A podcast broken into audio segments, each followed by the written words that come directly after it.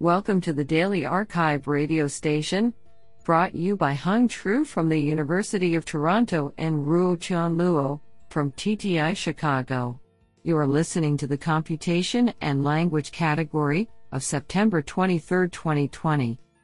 Do you know that the electric chair was invented by a dentist? Today's arXiv star of computation and language goes to Shi Chen, Lu Chen, and Kai Yu for publishing five papers in a single day. Today we have selected one papers out of 21 submissions. Now let's hear paper number one. This paper was selected because it is authored by Kyung Hyun Cho, New York University, Facebook AI Research. Paper title SMA, Self-Supervised Manifold-Based Data Augmentation for Improving Out-of-Domain Robustness. Authored by Nathan Ng, Kyung Hyun Cho, and Marzyeh Ghassemi. Paper Abstract Models that perform well on a training domain often fail to generalize to out of domain, OOD, examples.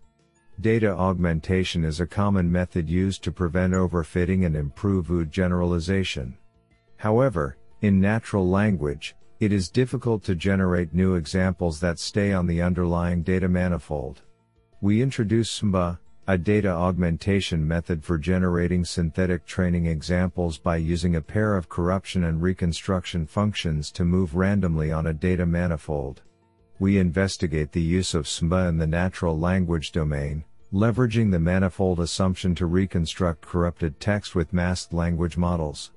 In experiments on robustness benchmarks across three tasks and nine datasets, SMA consistently outperforms existing data augmentation methods and baseline models on both in domain and OOD data, achieving gains of 0.8% accuracy on OOD Amazon reviews, 1.8% accuracy on OOD MNLI, and 1.4 BLEU on in domain IWSLT 14 German English.